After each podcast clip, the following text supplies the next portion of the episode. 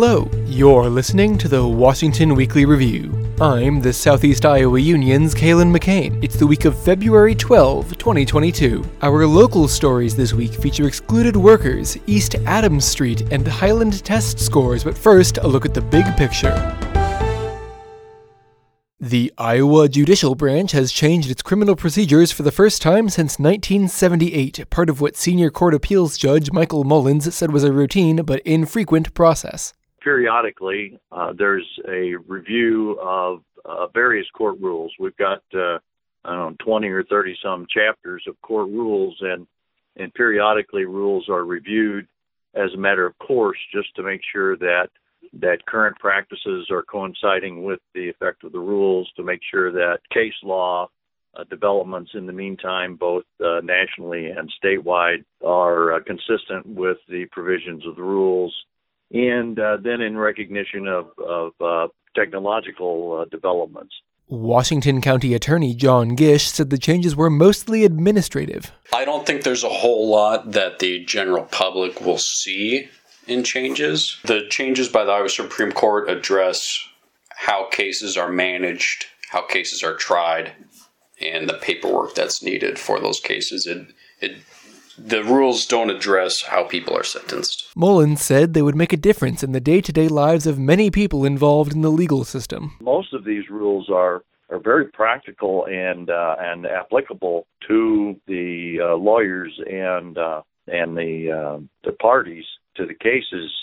What they do is, they set up various deadlines and timelines for certain types of procedures. Whether it be initial appearance or preliminary hearing, guilty pleas, sentencing procedures, and some jury selection issues, and so forth. So those, have direct impact on the users in the court system. That's the big picture. We'll be back with the local news right after this. Todd Hahn Construction is an award-winning custom home builder with a 28-year history in the greater Iowa City area. Todd Hahn Construction's goal is to build you the finest quality custom home while providing you with a positive experience along the way. It's one of the many reasons they've been named the Iowa City Area Home Builder of the Year time and time again. A custom home is more than just a house. It's the culmination of a dream and years of hard work. Todd Hahn Construction makes that dream come true by always putting you, the customer, first. For more information, go to toddhahnconstruction.com. That's TODDHAHN construction.com. Around a dozen people hoping to speak at a Washington County Board of Supervisors meeting Tuesday were denied public comments. Advocacy group Escucha Mi Voz planned to request relief checks for vulnerable members of the workforce using the county's ARPA funds. Board Chair Richard Young said he wouldn't open the floor to subjects not on the meeting agenda. It's not on the agenda. You have a work session at 10 about ARPA. Right, that's a whole nother meeting. That's a separate meeting from this meeting. The work session is a meeting amongst us five individuals here, the five supervisors, so we can discuss that ARPA funds at that time. And then once we have that meeting, then we will have the ARPA funds on our agenda at a later date. We can only speak on agenda items. Group organizer David Goodner said he was frustrated. I think the other 98 counties in Iowa, like public comment, and it doesn't have to be on an agenda item because most governments want to hear what the people are thinking and stuff. This is contrary to our experience virtually everywhere across the state.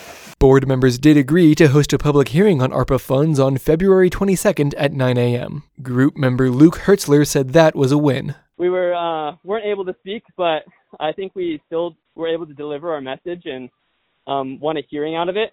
So that's good news. And they didn't want us to speak, but we, as I said, we delivered our message loud and clear. The City of Washington plans to move forward on a paving and drainage project along East Adams Street, but plans have drawn criticism from residents along the road who would foot some of the bill through assessments. Resident Judy Murphy said the cost was an unwelcome surprise. Some of us, we work to get it paid for when we're retired to have their house, and then all of a sudden you come up with $10,000 that has to be paid immediately or over 10 years. City Administrator Deanna McCusker said the assessments were a reasonable ask. We have the legal ability to assess property owners, and that has been a common practice throughout Washington. So this is nothing new. So, yes, they are benefiting from this improvement project, so therefore they have to chip in some of the cost. New sidewalk, new driveway approaches, just things to make their property better, especially for selling purposes. Other residents, including Brad Priest, criticized the inclusion of a sidewalk on the bill. I can say that I've worked from my home office for the past 8 years, and I can count about a handful of times that there's anybody outside of one of our neighbors that walks a dog. It's not a very highly traveled area, so I'd really like to ask you to question and consider that, especially as concrete prices are all-time highs. When we get into this project, sounds like interest rates are a concern for a lot of people here, as we are in an inflationary area. Mayor Jaron Rosine, however, said sidewalks were part of the package for street projects of this scale. While we have people that might say, why are you doing this sidewalk project? This doesn't make sense. The concern would be that your children or grandchildren would stand right in that same spot and say, why in the world didn't you do this sidewalk project? That didn't make any sense. So while right now it might not make sense, the big picture is a few generations down the road, we would be asked the same thing if we didn't put the sidewalk in. That's the thinking.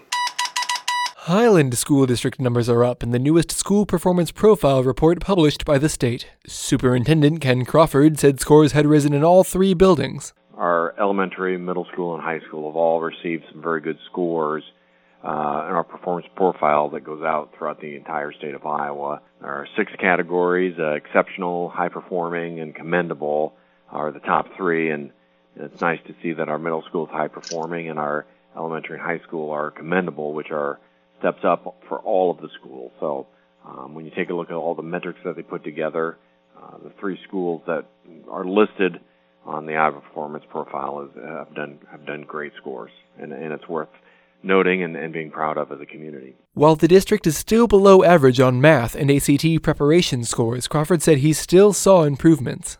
The things that are behind the state average are closer to behind the state average, so I believe we've raised a lot of those scores, and I feel like every school, you can tout all the things that you feel are going great, but also there are areas that we also then can focus on and say, okay, we need to concentrate in this area because it's not at the state average. So I think that gives us a good reflection of our school. We take the data seriously and honestly, and then we work hard to make sure that those are the areas that we're trying to attack as well. Overall, Crawford said the scores reflected a bounce back from a disruptive pandemic. We're proud of our kids, we're proud of our teachers, just because they have bounced back from being gone in COVID. I mean, we're coming up on 2 years of March 2020 when we got out of school and we had, we're out for the final 9 weeks and then we were hybrid for a few weeks there, coming back in the 2021 school year. So to see these scores through that gap and see all the work that the teachers have done with students and to see the students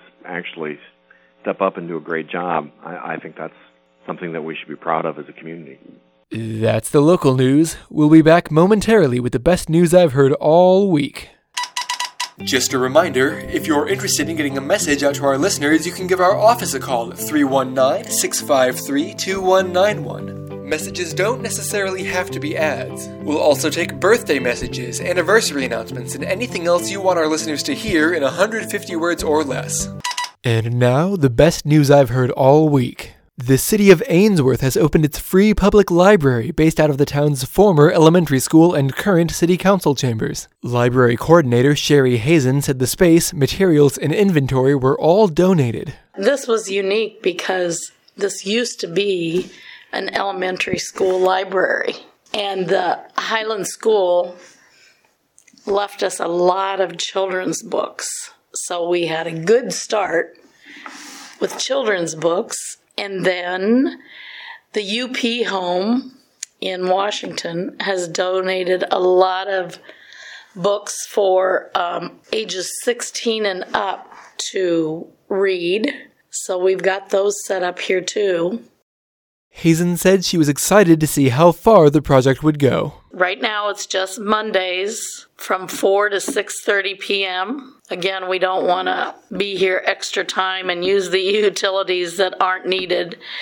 But we are really wanting people to let us know if another time would be better for them to come in. Like I said, we have volunteers that'll be happy to come in and open the library for them if they'd like to come in at a different day or different hours.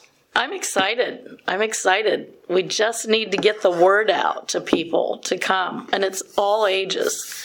We're inviting all ages to come. The more we can get the word out, the better. Thanks for tuning in. This podcast is copyrighted property of the Southeast Iowa Union, which is owned by the Gazette. Give us a call if you want us to read an ad or a message for you during the break. You can reach the office at 319-653-2191. You can also support the show for free by recommending it to people you know. Word of mouth is a great way to build an audience, which is a huge help in selling ads. That's all for now. This has been the Washington Weekly Review, and I've been Kaylin McCain. Have a great week.